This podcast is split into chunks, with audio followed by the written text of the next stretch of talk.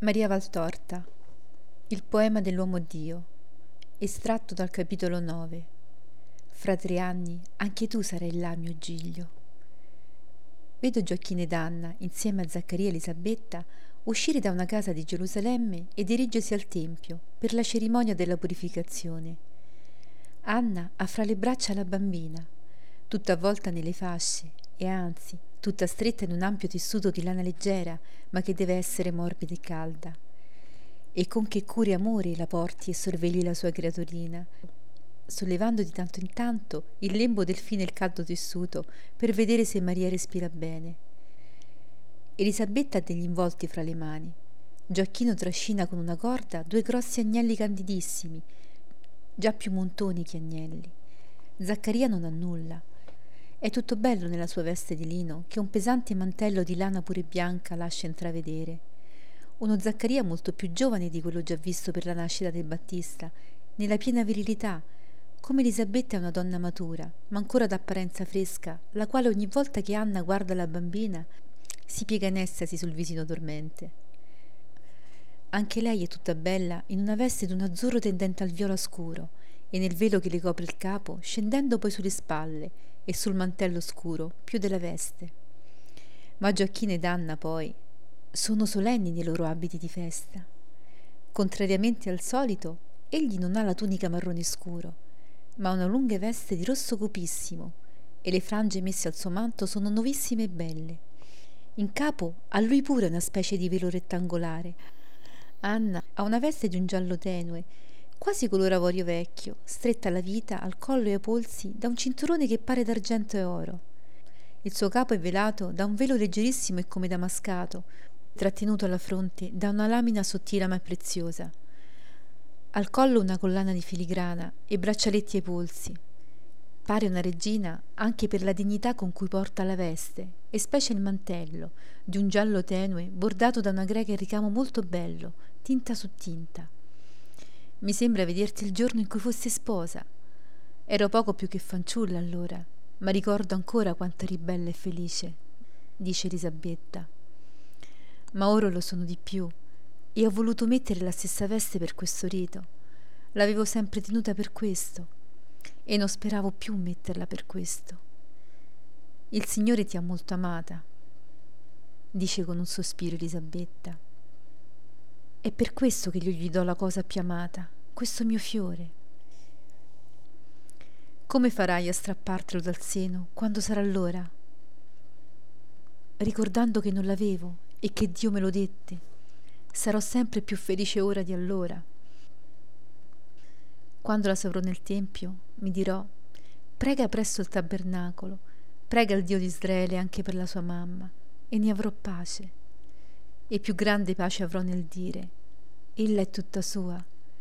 Quando questi due vecchi felici che lebbero dal cielo non saranno più egli l'eterno le sarà padre ancora. Credi io ne ho ferma convinzione. Questa piccina non è nostra. Nulla io potevo più fare. Egli l'ha messa nel mio seno. Dono divino per asciugare il mio pianto e confortare le nostre speranze e le nostre preghiere perciò è sua.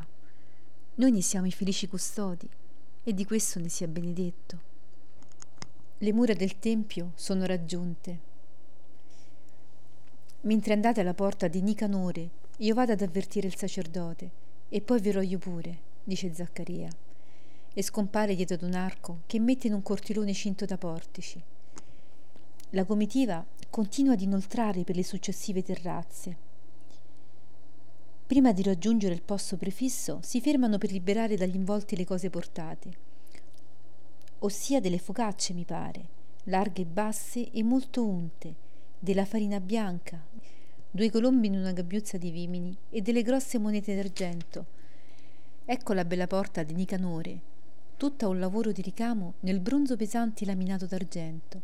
Là è già Zaccaria, a fianco di un sacerdote tutto pomposo nella sua veste di lino Anna riceve l'aspersione di un'acqua, suppongo lustrale, e poi riceve l'ordine di avanzare verso l'ara del sacrificio. La bambina non è più fra le sue braccia, l'ha presa Elisabetta che resta al di qua della porta. Invece Gioacchino entra dietro la moglie, tirandosi dietro un disgraziato agnello belante. Ora Anna è purificata. Zaccaria dice piano qualche parola al collega, il quale annuisce sorridendo, e poi si accosta al gruppo ricomposto e felicitandosi con la madre e il padre per la loro gioia e per la loro fedeltà alle promesse, riceve il secondo agnello e la farina e le focacce. Questa figlia è dunque sacra al Signore? La benedizione di Lui sia con lei e con voi. Ecco Anna che giunge, sarà una delle sue maestre, Anna di Fanuel della tribù di Aser. Vieni, donna.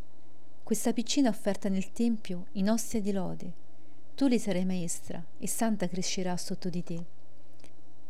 La già tutta bianca Anna vezzeggia la bambina che si è svegliata e guarda con i suoi occhi innocenti e stupiti tutto quel bianco e quell'oro che il sole accende. La cerimonia deve essere compiuta. Non ho visto speciale rito per l'offerta di Maria. Forse bastava il dirlo al sacerdote e soprattutto a Dio. Vorrei dare l'offerta al Tempio e andare là dove vidi a luce lo scorso anno. Vanno, accompagnati da Anna. Non entrano nel tempio vero e proprio.